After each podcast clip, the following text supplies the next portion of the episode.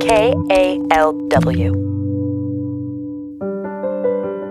This is New Arrivals, a pocket sized book tour with Bay Area authors. I'm Lisa Morehouse.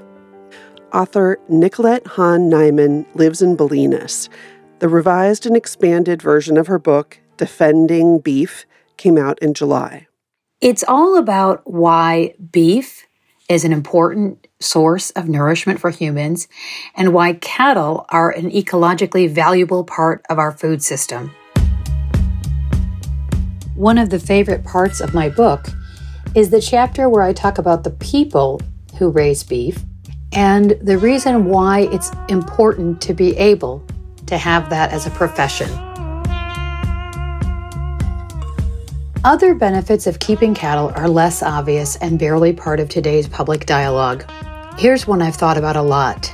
We need good jobs for our citizens, and we need people in agriculture. Cattle enable people to make a living doing it.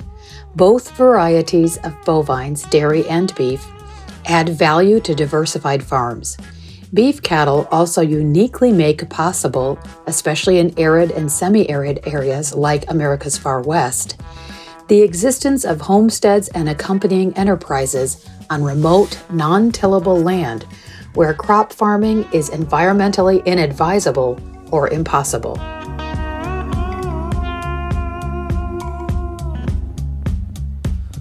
That was Nicolette Hahn Niman reading from Defending Beef.